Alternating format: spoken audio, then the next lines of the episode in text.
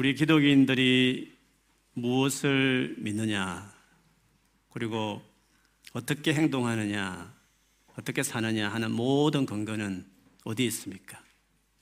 당신이 믿는 것이 어디에 근거하고 있고, 당신이 그렇게 살아가는 것이 어디에 근거하고 있냐 물어보면 우리는 성경이다. 이렇게 말씀할 것입니다. 오늘은 오늘 본문을 좀 자세히 살펴보기보다는 이 성경에 대한 성경에 대한 좀 이야기를 또 여러 가지 좀 어려운 역사를 기록하신 분들을 언급하면서 좀 여러 번 나누고 싶습니다.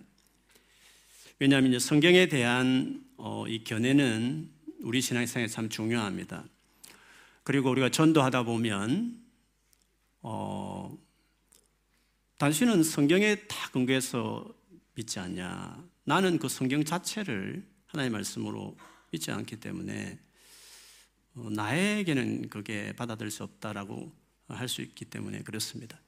실제로 이제 성경이 무엇이냐에 이것은 우리가 믿는 바, 우리가 살아가는 모든 것의 기초이다 보니까 성경에 대한 어떤 생각은 참 중요한 것 같습니다. 그리고 믿지 않은 분들과 성경에 대해서 나눌 때 아, 이런 이야기들이 먼저 우리가 성경의 내용을 전하기 전에 또 전제되는 일이어서 좀 그것도 필요해서 겸사겸사해서 좀, 좀 나누려고 합니다.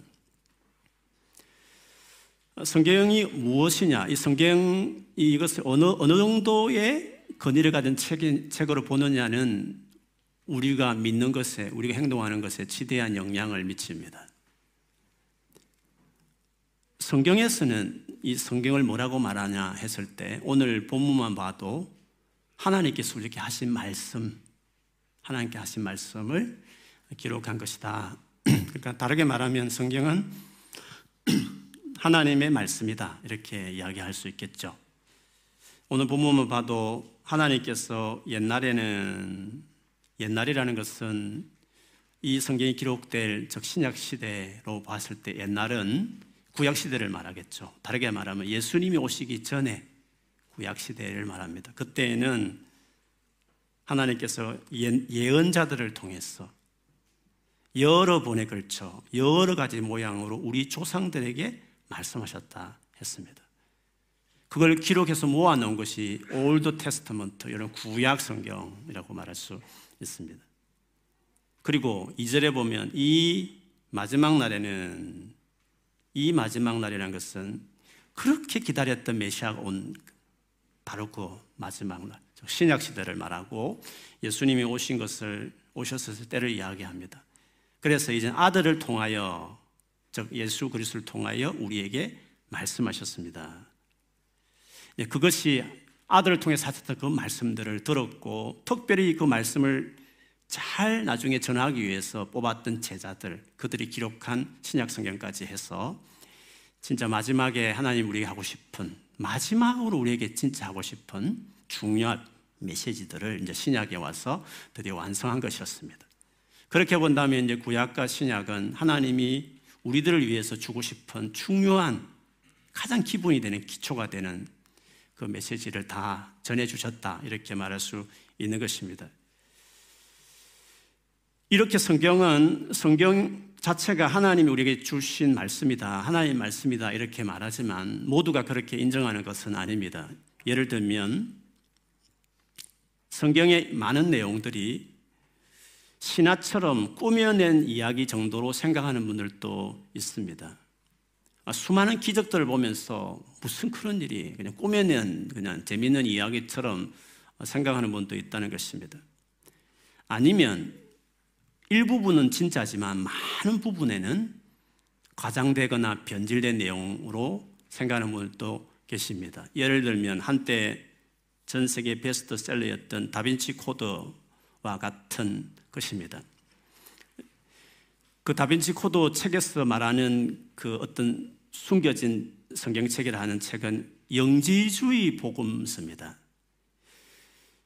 그, 그 내용에 의하면 원래 역사적 예수는 진짜 예수는 지금 기독교인들이 믿고 있는 예수와 다르다는 것입니다. 사실은 아주 뛰어난 서성이었고 매력적인 서성이었는데 너무 그를 신성시하는 사람들에 의해서 어, 그렇게 기록한 현재의 복음서를 믿기 시작하고 그들이 주류를 이루면서 진짜 예수가 밀려났다. 지금의 기독교는 다 진짜 예수를 믿는 게 아니고 만들어낸 예수를 믿는 거다. 뭐 이런 식의 주장을 펴는 것입니다. 일부는 맞지만 많은 부분에는 잘못된 예수로 포장됐다. 이런 식으로 주장하는 분도 많이 있습니다. 그런데 그 다빈치 코드가 근거 삼았던 영지주의 복음서는 아무리 빨리 잡아도 그 기록한 연대를 보면 예수님이 돌아가시고 나서 아니 성천하시고 나서 병 100년 정도 후에 기록된 것입니다. 돌아가시고 나서 100년 후에 기록된 책들이 대부분입니다. 그에 반해서 신약 성경, 저 우리가 가지고 있는 이 신약 성경에 예수님에 대한 내용을 기록한 복음서를 보면 예수님이 떠나시고 나서 40년, 길어도 60년 안에 기록된 것입니다. 그러니까 영지주의 복음서는 예수님 떠나고 나서 100년이 지나고 나서 뒤에 막 기록한 것입니다. 그러나 복음서는 우리가 가진 성경의 복음서는 예수님이 떠나신 이후에 40년 내지 60년 어, 정도의 기록이니까 무엇이 진짜, 진짜가 했을 때는 사실 지금 성경이 더 근거가 있는 것이죠. 근데 신약 성경이 이제 복음서부터 시작되지만 기록한 연대를 보면 바울이 쓴 서신이 훨씬 더 먼저 기록됐습니다. 바울이 쓴 서신은 예수님이 성천하시고 세상을 떠나신 이후에 15년에서 25년 경에 기록이 됐습니다. 대개 짧은 기간에 기록됐죠. 그리고 그 기록의 연도를만 본다면 영주지 복음서는 거기서 말하는 내용들이 진짜인지 아닌지는 100년이 지났기 때문에 사실 그 복음서에 나오는 사람들이 다 생존하지 않고 다 죽었을 때입니다. 그러나 실제로 복음서, 신약 성경의 복음서나 바울의 서신을 기록할 때에는 이게 진짜인지 아닌지를 바로 말할 수 있는, 점검할 수 있는 생존자들이 이미 다 살아 있었습니다. 뭐 다라보다는 많이 살아 있었죠. 그래서 이게 진짜인지 아닌지는 그 성경책이 기록될 당시에 바로 체크될 만한 아, 그런 내용이었다는 것입니다. 물론 거기서 믿는 사람도 있었겠지만, 뭐 빌라도나 뭐 안디바나 안 믿는 사람도 있었겠죠. 기독교를 반대하는 자들은 그 거짓말이지 않느냐라고 단번에 말할 수 있을 만한 오랜 후에 100년에 200년 후에 쓴 게 아니라 생존자들이 그 복음서에 많은 생존자들이 이미 살고 있던 시대에 그게 나왔기 때문에 사실 무엇이 더 신빙성이 있느냐고 했을 때는 우리가 가진 현재 신약 성경의 복음서가 도큐멘터를 봤을 때는 훨씬 더 신빙성이 있기 때문에 그럴싸하게 포장한 뭐 다빈치 코드인지 그 외에 뭐 대단한 뭐 애굽의 뭐 이소 문화를 본따서 성경이 뭐 나왔다든지 이런 수많은 말들이 있지만 그러나 역사적으로 정말 객관적으로 봤을 때 신약 성경이 기록한 연대를 보면 그 내용이 얼마나 신빙성 있는가를 알 수 있습니다.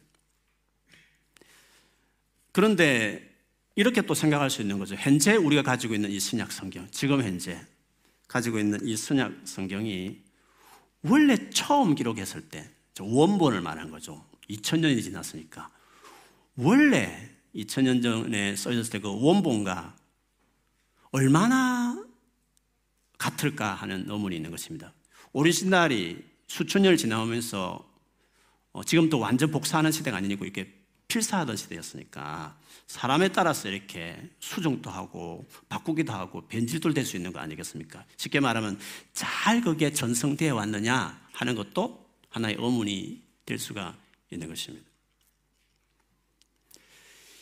이런 부분에 있어서는 뭐 신약 성경뿐 아니라 고대의 모든 역사적인 문서에 대해서도 다 그렇게 어, 말할 수 있습니다.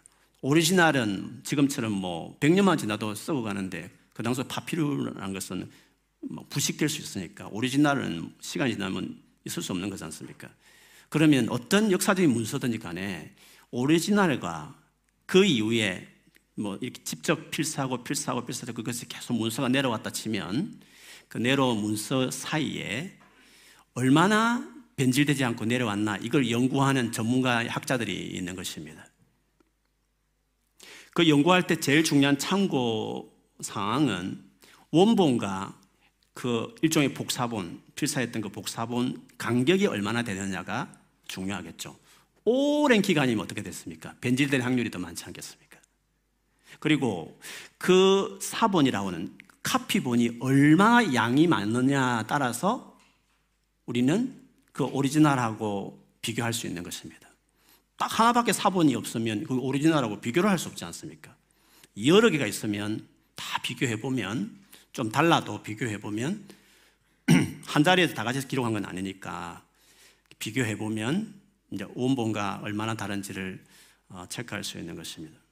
자 그런 배경 속에서 성경 자체를 한번 본다면 먼저 성경이 기록될 그 고대 그리스 시대나 로마 시대 때 유명한 도큐멘트들이 있습니다. 아마 생소할 것입니다. 저도 생소한 내용이지만 이미 역사적으로 이야기한 부분이니까요. 예를 들면 로마 역사에 대해 기록한 책 중에 립이라는 분이 쓴 로마사가 있습니다. 이 책은 BC 59년에서 AD 17년 사이에 쓰여졌습니다. 근데 현재 남아있는 카피 사본은 20개 정도 있다고 그럽니다. 그 중에 가장 오래된 사본은 AD 900년에 기록된 것입니다. 그렇게 보면 원본과 간격은 900년이 되는 것입니다. 지금 남아있는 그 900년의 그 카피본은 오리지널하고 900년의 간격이 어, 있는 셈이 되는 것입니다.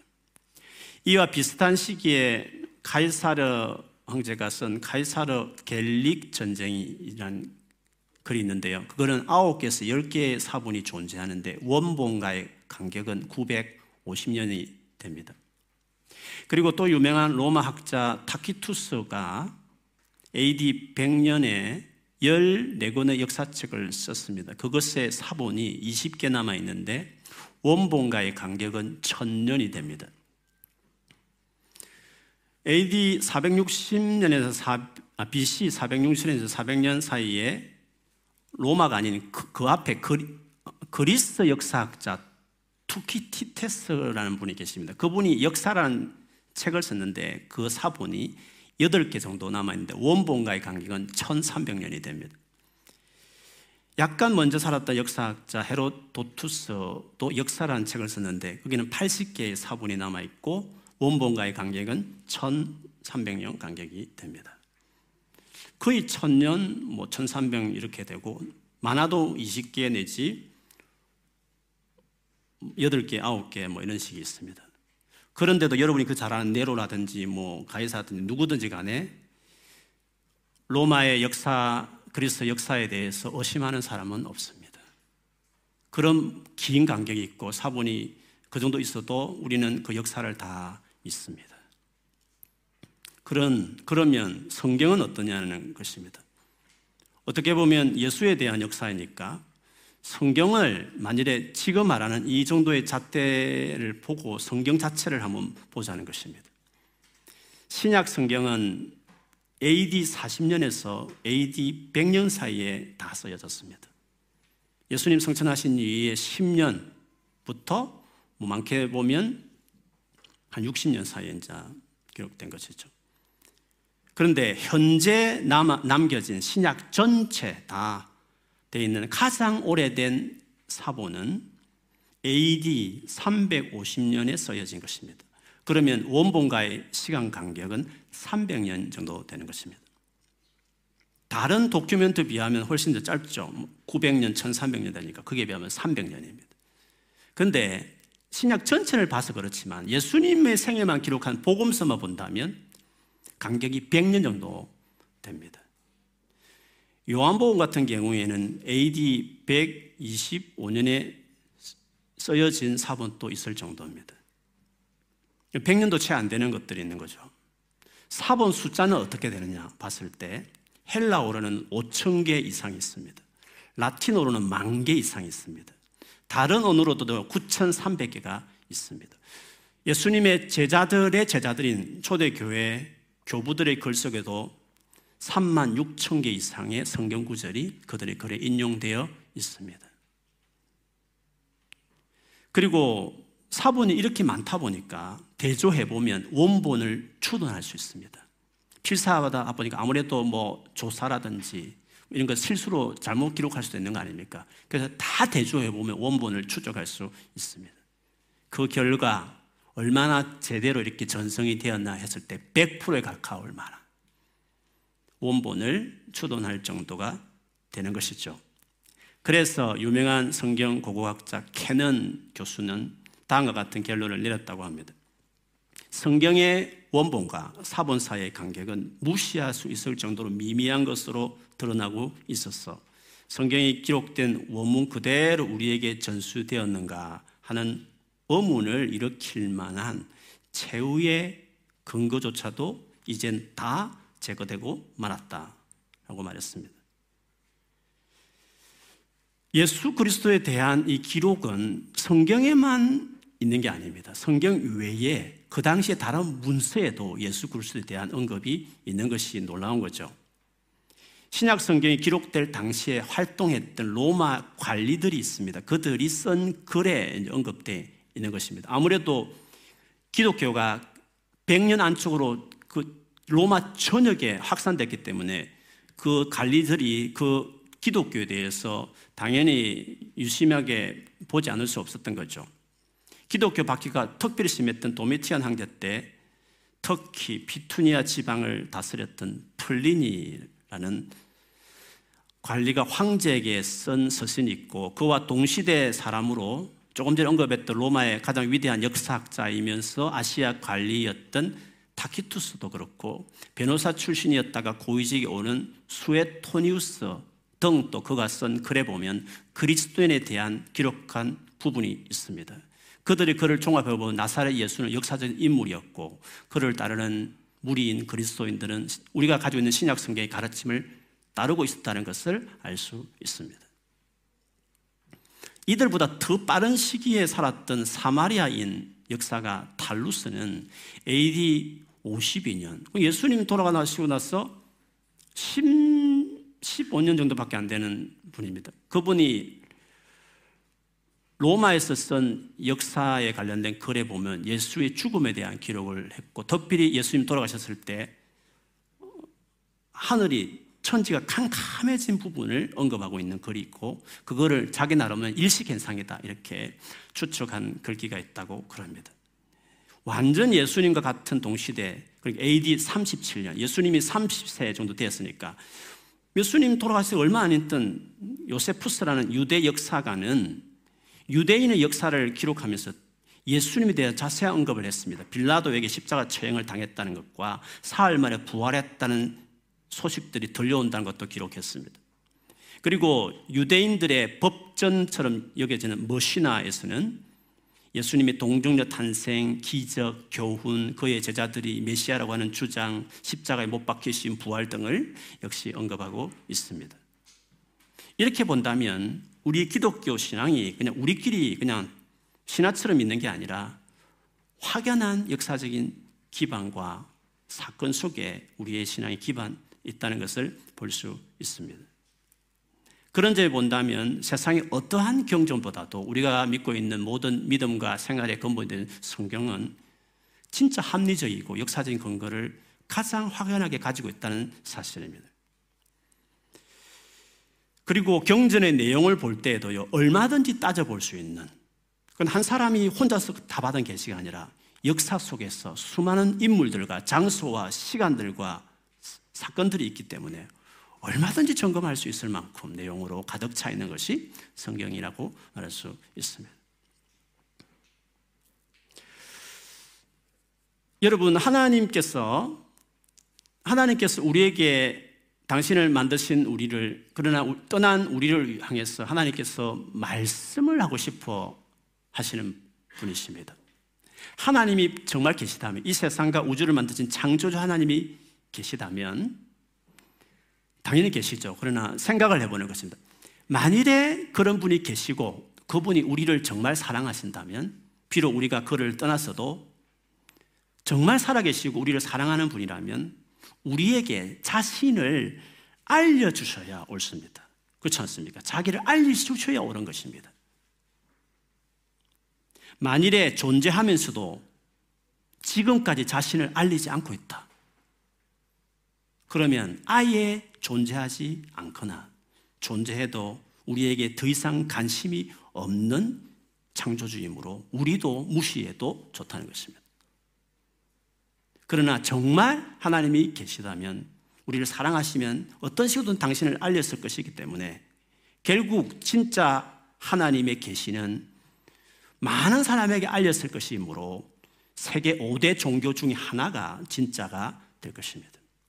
힌두교와 불교와 유교와 기독교와 이슬람교 중에 한 종교가 참 하나님이 자신을 계시하고 자신을 만나도록 한 길일 것입니다.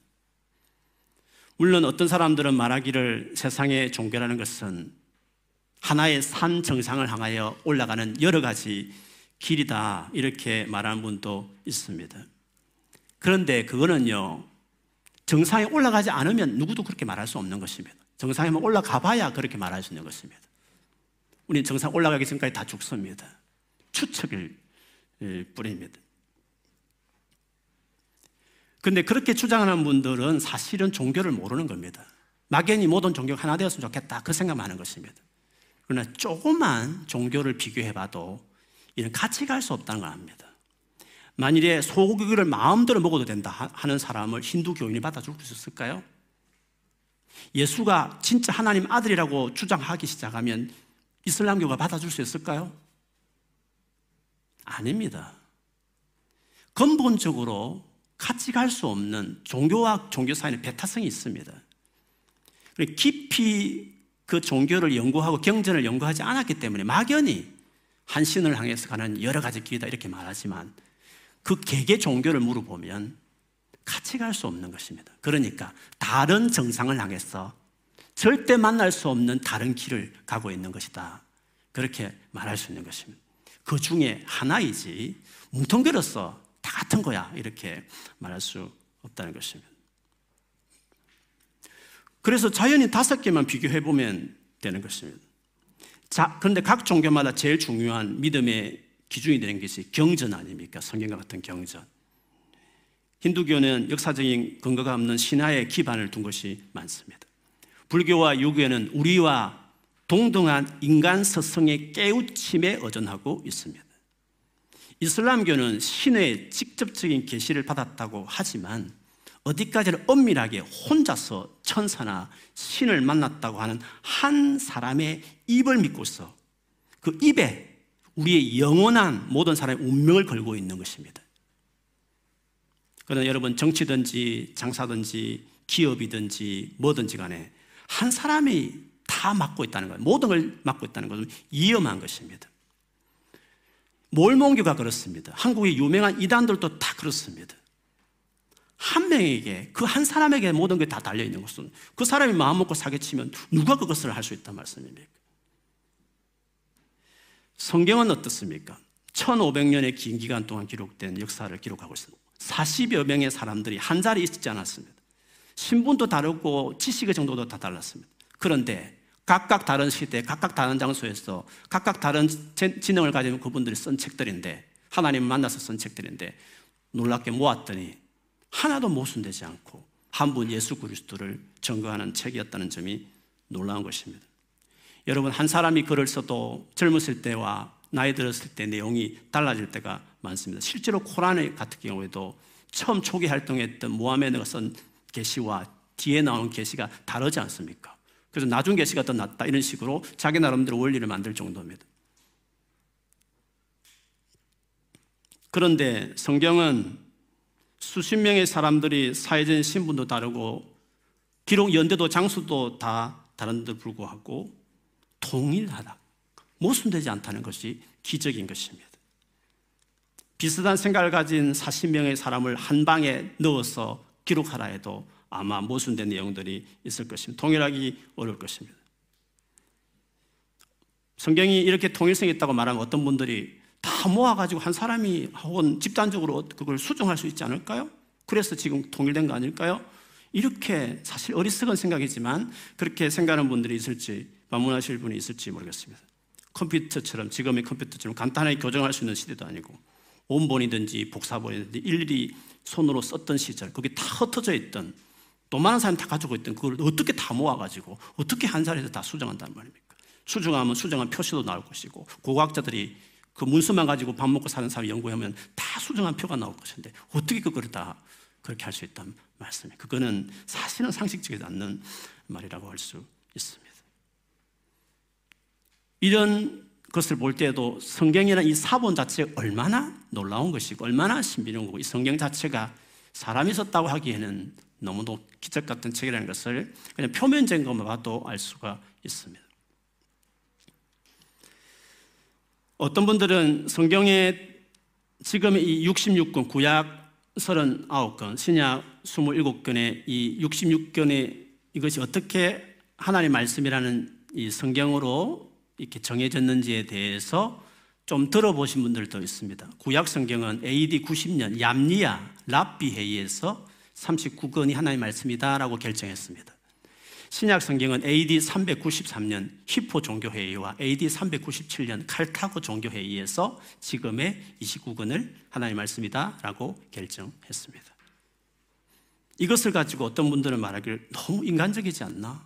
결국 사람이 하나의 말씀인가 아닌가를 결정한 거 아닌가? 이런 의문을 가질 수도 있습니다. 그러면 제가 대묻고 싶은 게 있습니다. 그럼 어떤 식으로 하나의 말씀이 주어져야 진짜 하나의 말씀이라고 믿을 수 있느냐 하는 것입니다. 선택할 수 있는 길은 두 가지입니다. 하나는 조금 전에 말했던 한 사람이 직접 하나님 계시를 받아 적어가지고 전해주는 것입니다. 아, 그러나 그걸 어떻게 믿을 수 있단 말입니까? 영적인 세계는 얼마나 영들이 많은데 도대체 어느 영을 만나서 어떤 계시를 받았는지 그게 진짜인지 도대체 우리가 어떻게 알 수 있단 말씀입니까? 한 사람에 맡기면 한 사람이 자기 욕심이 개입돼서 사기치면 그 아무도 모르는 것입니다. 그거는 위험천만 한 일이고 그거를 의심하기는 한없이 의심해야 될 일이라고 말할 수 있습니다.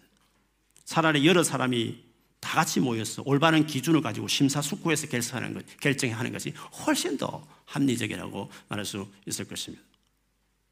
사실 종교 지도자들이나 교회 지도자들이 하나의 말씀을 채택할 때도 그냥 자기 임의로 한 것이 아니었습니다. 그리고 꼭 그렇게 해야 되겠다는 필요성도 못 느꼈습니다. 시대든 상황이 그걸 요구했기 때문에 뒤에 결정했을 뿐이라는 것을. 예를 들면 이단들이 등장했습니다. 그들이 이 책은 하나의 말씀, 이 책은 하나의 말씀 아니다라고 자기들끼리 막 주장하기 시작하는 것입니다. 교인들은 그 말을 듣고 잘 모르니까 혼란스러워하는 것입니다. 그래서 성도들의 요청에 의해서 종교 지도자들, 교회 리더십들이 모여서 진짜 처음부터 하나의 말씀으로 권위 있게 내려왔던 책에 대해서 그들이 기준을 냉철하게 가지고 선별해서 후대에 결정했을 뿐인 것입니다. 그러니까 그들이 임의를 결정한 것이 아니라 어쩔 수 없는 필요한 상황이 되었고 그들이 결정할 때 이미 그 결정하기 전부터 수백 년 동안 이거는 하나님의 말씀이다라고 권위 있게 여겨왔던 교회가 받아왔던 그거를 그냥 거기서 결정한 것입니다.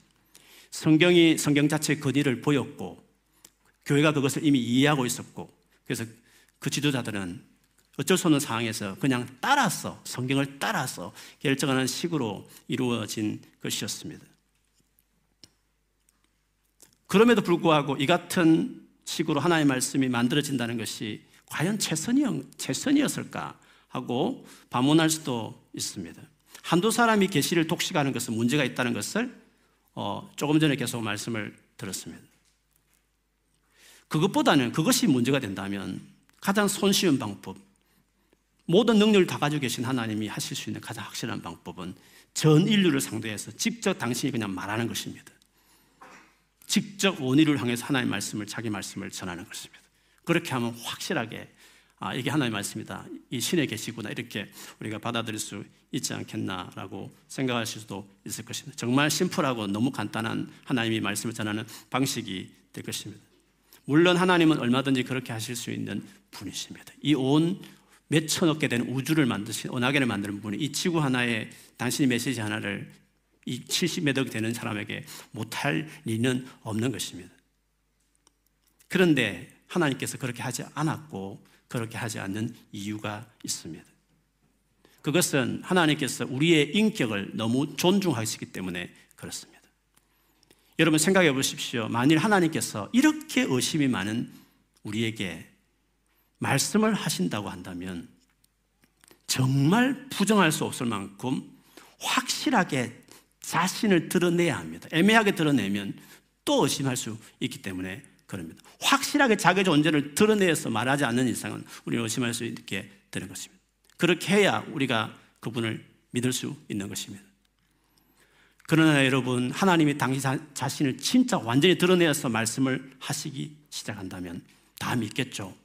여러분, 그러나 그 믿음이 진짜 자발적인 믿음일까요? 진짜 우리의 순수한 자원에서 내가 선택해서 나의 프리윌로 결정한 결정일까 하는 것입니다. 강제성이 있는 믿음이 될 것입니다. 마치 세상에서 돈 많고 인기가 많은 것이 다 알려진 한 남성이나 여성을 향해서 결혼하겠다고 달라드는 이성들의 그 동기가 불순하지 않습니까? 그래서 돈 많은 거, 잘나는 거 숨기면서까지 진짜 나를 사랑해줄 배우자를 찾고 싶어 하지 않습니까?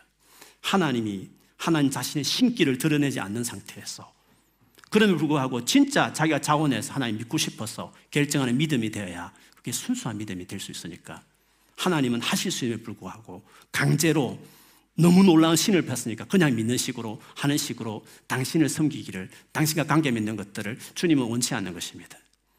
그거는 강제적인 믿음이다. 여기 있기 때문에 그런 것입니다. 그래서 하나님은 자신의 존재나 우리를 향하여 주고 싶은 메시지를 분명히 전달하지만 다 나름 객관적으로 보면 충분히 믿을 만한 근거가 있지만 강제성을 띠지 않게 하고 싶었던 것이었습니다. 그래야 하나님께서 처음부터 우리에게 주셨던 자유의지를 가지고 순순히 자발적으로 그분을 믿고 사랑하고 섬길 수 있다고 보신 것이었습니다. 그것이 진정한 아버지와 자녀의 관계라고 보신 것이었습니다. 이런 하나의 마음을 잘 드러내는 사건 하나가 성경에 있습니다. 사도행전 15장입니다. 거기 보면 예루살렘의 그 리더들, 그 사도들과 핵심 교회 리더들이 모여서 중요한 회의를 하고 한 가지 어, 의견을 결정합니다. 그렇게 된 이유가 있었습니다. 처음에는 유대인 중심으로 교회가 형성되었고 믿었습니다. 박해를 받아서 흩어지면서 이방인들에게 복음을 전하는 일이 생겼습니다. 나중에는 많은 이방인들이 예수를 믿고 하나님께 돌아오는 것입니다. 특별히 바울은 이방인들을 위해 특별히 하나님께서 박해자 바울을 핵심시켜서 복음을 전한 일을 했죠. 그런데 이방인들이 예수 믿고 하나님 백성이 됐는데 유대인들 보기에는 못마땅한 것입니다. 그들은 수천 년 동안 하나님 백성이라는 표지가 있었습니다. 할례가 있었고 하나님 백성이 반드시 지켜야 안식일 제도가 있었고 그리고 이것저것 먹어야 될 거 안 먹어야 가리는 요즘 무슬림들은 좀 할랄 음식이든지 뭐 이런 음식 가리듯이 구약적인 배경을 가지고 무슬림이 있기 때문에 아직도 그걸 고수하는 거죠. 그처럼 유대인들이 그 음식법이 중요한 것입니다. 그런데 이방인들이 뭐 그런 걸 압니까? 그런데 예수 믿고 그것을 제 용서받고 구원받는다고 받아들였지. 유대인들이 그렇게 중요한 그 의식이나 뭐 유대 어떤 율법들을 지키는 것이 그렇게 중요하게 생각했겠습니까? 그래서 유대 그리스도인들 보기에는 이방인들을 그냥 받아들이면 안 된다. 예수 믿는 것 당연히 좋지만 우리가 중요하게 생각하는 하나님 백성의 표지라고 생각했던 수천 년 동안 지켜왔던 이것을 그들도 지켜야 진짜 하나님 백성이 되는 것이다. 라고 가르치기 시작한 것이었습니다. 그래서 진짜 은혜의 복음만 전했던 바울, 바나바, 심지어 베드로까지도 이 부분에 대해서 그냥 있을 수가 없는 거죠. 그래서 논쟁이 있었고 안 되겠다 싶어서 아예 전체 리더들 다 모아서 한 자리에서 이것을 결정하자 이렇게 해서 모인 것이 사도행전 15장 내용이었습니다. 많은 논쟁이 있었습니다. 바울과 바나바가 전도하면서 하나님 역사했던 기적을 이야기하면서 이방인들은 그저 예수만 믿어 구원받는다 사실을 주장하기 시작했습니다. 반박도 있었습니다. 그러다 예수님의 친동생, 사실 그 당시에 예루살렘 교회의 가장 권위자 야고보가 일어서서 그 의견을 정리합니다. 아모스 말씀을 인용하면서 이방인들에게는 우리도 힘, 지키기 힘든 것들을 짐을 지우지 말고 예수만 믿어 구원받는다는 것을 우리가 받아들이자. 이게 하나님의 뜻이다라고 이야기하면서 그 회의를 그렇게 결론을 내렸습니다. 그런데 여러분, 그 결론이 났음을 불구하고 바울의 서신을 보면 사도행전 뒤에 보면 그 결정이 일어난 훨씬 뒤의 일임에도 불구하고 여전히 유대 그리스도인들은 이방인을 그저 예수 믿는 한가운데 하나님의 백성을 받아들인 것에 대해서 계속 어려워하는 갈등하는 이야기들이 많고 바울이 그래서 자기 서신에 그 이방인과 유대인들이 그 그냥 받아들이는 그 부분에 대해서 계속 권면하는 내용들이 바울 서신에도 많이 나오고 있습니다. 여러분 하나님 입장에 볼 때에 이 부분을 이 문제를 해결한 것은 너무 쉬운 일입니다. 왜냐하면 그 뜨거운 감자처럼 회의를 할 때 딱 하나님이 그 자리에 나타나셔가지고 예수 믿는 사람이고 성령이 확실하게 한상도 천수도 나타나는 시대니까 하나님은 딱 나타나가지고 바울이 말하는 것이 옳다. 이방인은 그냥 받아들이면 돼. 이렇게 말하면 그 문제 끝날 일이 아닙니까? 그런데 불구하고 그렇게 결론을 막 긴 토론을 하면서 결론 내고 결론하는 이에도 아직도 시비가 걸리고 그 받아들이는 오랜 시간이 걸리게 하는 이 방식을 하나님이 선택하신 걸 한번 생각해 보십시오.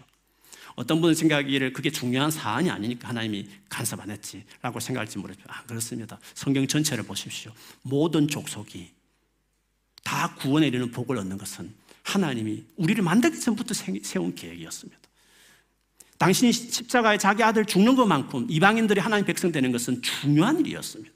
그렇게 중요한 일이면 다른 건 몰라도 그럴 때에 딱 기적을 베푸시고 당신이 나타나셔야지 하나님은 그렇게 하지 않습니다. 인간적인 방법처럼 보이지만 교회 회의를 결정하고 그것을 통해 튀어난 갈등과 수많은 논쟁 끝에 내리는 결정식으로 그렇게 중요한 일을 이끌어 가신 하나님의 방식을 우리가 기억할 필요가 있습니다. 하나님의 이런 태도는 성경 전체에 사실 드러나고 있습니다. 그래서 하나님께서 인류에게 당신의 중요한 메시지, 어떻게 구원을 받고 어떻게 구원받은 사람이 살아야 될지 메시지를 전할 때 지금처럼 이렇게 성경이 기록되고 이렇게 성경이 형성되는 방식을 택한 이유가 바로 하나님의 이런 태도 때문에 그런 것입니다. 그래서 성경을 가지고 한없이 의심하기 시작하면 의심하기 시작하지만 그러나 조금만 객관적으로 그냥 일반적인 도큐멘트 문서처럼 봐도 성경은 비교할 수 없을 만큼 놀란 역사적인 근거들이 많구나. 예수 믿을 근거들이 충분하구나 하는 것을 알 수가 있는 것입니다. 하나님은 참으로 우리가 모든 일에 자발적으로 결정하고 받아들일 때까지 오래 기다리는 인격적인 하나님이신 것을 알 수 있습니다. 그래서 제가 그 하나님의 성품을 깊이 알고 난 이후에 좋아하는 구절이 하나 있습니다. 마태복음 6장 6절 말씀입니다. 너는 기도할 때 골방에 들어가 문을 닫고서 숨어서 계시는 내 아버지께 기도하여라. 그리하면 숨어서 보시는 너희 아버지께서 너에게 갚아 주실 것이다. 주님은 있는 듯 없는 듯 보입니다. 그래서 여러분 그런 느낌이 있어요. 주님이 정말 계시면 좀 보여달라고. 주님이 계신데 왜 이러냐고. 뭐확 나타나시면 막 확 말씀해 주시면 좋겠다. 이런 생각을 하지 않습니까? 그러나 그러나 하나님이 말씀하지 않는 것이 아니라 여러분이 모르는 것도 아니라 여러분 주변에 안 계신 것도 아니고 여러분 사정도 모르는 것이 아니라 하나님은 우리가 하나님 앞에 섬기고 봉사하고 찾고 주님께 희생하는 모든 것들이 강제성을 띠고 싶지 않은 것입니다. 뭔가 놀라 하나님 영광을 보여줘. 그것 때문에 뭔가 드디어 뜨거움으로 섬기는 것을 순수하지 않다고 보는 것입니다. 네가 정말 믿을 만한 충분한 근거를 성경을 통해서 내가 보여줬고 십자가를 통해서 내 아들을 죽게 하는 것을 이미 드러냈으니까 충분한 믿을 만한 근거는 다 보여주었으니까 네가 그래서 더 뭔가를 원한다면 그래도 뭔가 더 부족해서 하나님 사랑을 더 보여달라고 말하는 것은 네가 순수하지 못하는 것이다. 그것까지도 강제로 믿게 해달라고 네가 말하는 것이다. 그렇지 않다.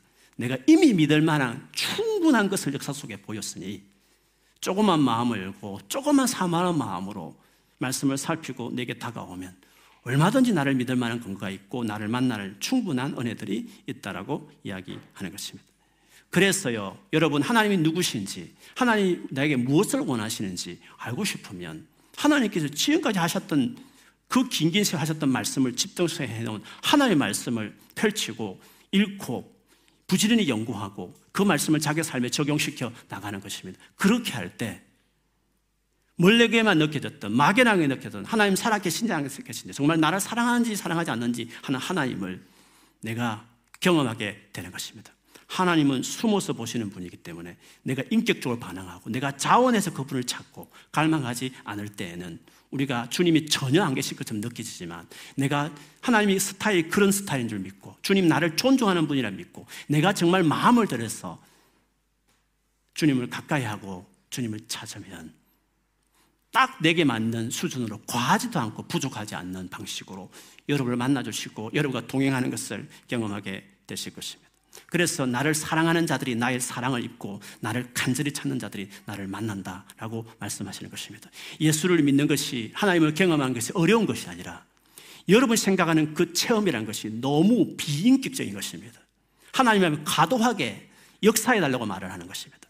하나님 너무 부신 세계에서는 강하게 기적을 베푸시지만 그게 일상적인 것이 아닙니다. 그러나 하나님은 분명히 계시고 우리의 삶에 함께 계시고 우리에게 말씀하고 계시고 우리를 돕고 계시고 역사하는 놀란 기적 현장에 우리가 있는 것은 맞습니다. 그러나 진짜 마음을 열고 어린아이 같이 주님을 바라보고 사모하고 말씀을 통해 하나님을 알아가고 말씀대로 살고 말씀에 말하는 그 하나님이 누구신지 이해해서 그렇게 인격적으로 하나님 앞에 정말 책임감 있는 사람으로서 주님 앞에 살아가기 시작하면 여러분 하나님을 경험하실 수가 있습니다. 하나님은 정말 책임감 있는 사람이 되기를 원하는 것입니다. 너무 예수 믿는 것을 하나님 앉아 있으면서 다 믿게 해주세요. 믿음도 다 주세요. 하나님 사람도 다 경험하게 해주세요.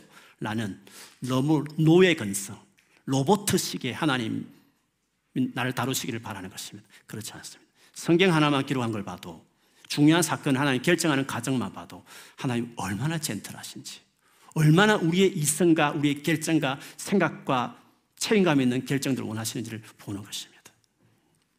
그래서 여러분 하나님 앞에 책임감 있게 살아야 됩니다. 죄를 짓고 안 짓고 하는 문제도 마찬가지입니다. 하나님 알아서 죄를 끊게 해주세요. 아닙니다. 끊을 수 있는 은혜를 이미 주셨고 여러분 의지를 가지고 하면 하나님이 도와주는 겁니다. 있는 듯 없는 같이 보여지는 방식 우리를 돕는 것입니다. 우리가 원해야 되는 겁니다. 우리가 결정해야 되는 겁니다. 우리가 정말 바래야 되는 것입니다. 그러면 주님이 놀랍게 우리가 할 수 없는 우리 힘으로 이룰 수 없는 그런 은혜를 베푸셔서 죄도 끊어내고 우리 인격도 바꾸어내고 우리의 어떤 삶의 수많은 이슈들을 하나님이 내가 다 할게 하면서 치맛바람 심한 엄마처럼 우리 삶을 간섭하는 게 아니라 네가 해야 돼. 엎어져도 난 안 일으켜줘. 그 네가 해야 되는 거야. 나는 독립적으로 너를 키우기 원하고 나는 자릴 수 있는 아이를 키우고 싶지. 치맛바람 밑에 있는 식물 속에 온실 속에 있는 식물처럼 너를 키우고 싶지 않아. 그렇게 하는 것입니다. 하나님을 바르게 알아야 됩니다. 하나님이 정말 인격적인 분이십니다. 우리의 생각과 우리의 결정과 우리의 말을 정말 존중하는 신이십니다.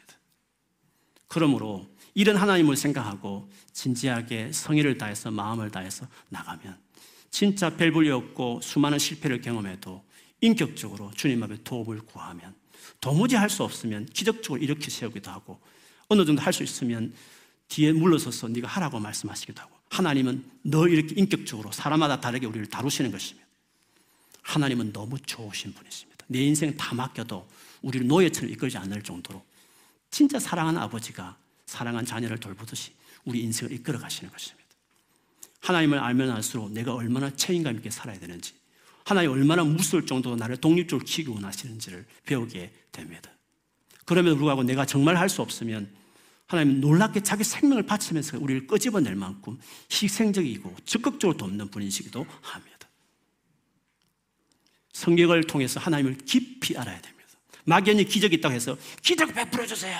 그렇게 단순하게 구하지 말고 성경을 찬찬히 보고 깊이 보고 하나님의 성품이 무엇인지를 깊이 헤아렸어. 구약과 신약의 이 긴 역사 속에서 하나님께서 어떻게 사람을 다루고 어떻게 개입했는지를 배웠어. 하나님을 제대로 알았어. 제대로 하나님과 관계 맺고 제대로 동행하는 삶을 살아야 하는 것입니다. 그런 점에서 성경은 구원에 이르게 할 뿐만 아니라 구원받은 우리를 온전하게 하는 일에 최고의 베스트 책이라고 말할 수 있습니다. 어떻게 성경을 덮어놓고 하나님이 우리에게 주고자 하는 말씀을 집득한 성경을 덮어놓고 예수를 믿으며 예수를 믿는 바른 삶을 살 수 있단 말씀입니까? 한 번도 성경을 제대로 묵상하지도 않고 연구하지 않는 사람이 어떻게 크리스찬 삶을 살고 하나님을 경험할 수 있다는 말씀이에요. 수많은 하나님에 대한 오해를 갖지 말고 진짜 하나님이 누구신지 당신 스스로 계시한 역사 속에 계시하신 하나님에 대해서 성경을 통해서 연구하고 이런 하나님을 여기고 가까이 하고 관계 맺기 시작하면 신앙생활 달라지게 되어 있습니다. 수많은 풀리지 않는 어문들을 말씀 앞에 묵상하시며 나아가시길 바라요. 그래서 진짜 하나님과 바르게 한번 살아보시오. 기적 같은 삶, 흥분된 삶, 보이지 않는 것 같은데 너무나 보여지는 하나님 같이 들려지지 않는 것 같아 너무 생생하게 말씀하신 하나님 같은 것을 내 집에 있는 내 친구보다도 가장 가까운 내가 속상할 때마다 그 친구에게 말할 필요 없이 바로 주님에게 말할 만큼 친밀한 개인적인 하나님을 여러분 경험하게 될 것입니다. 하나님 그런 식으로 우리를 만나기를 기뻐하시기 때문에. 그런 하나님을 경험하는 여러분 되기를 축복합니다.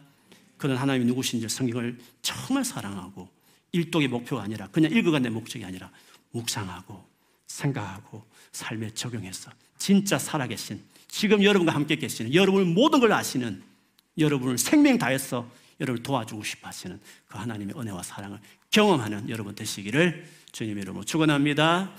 아멘.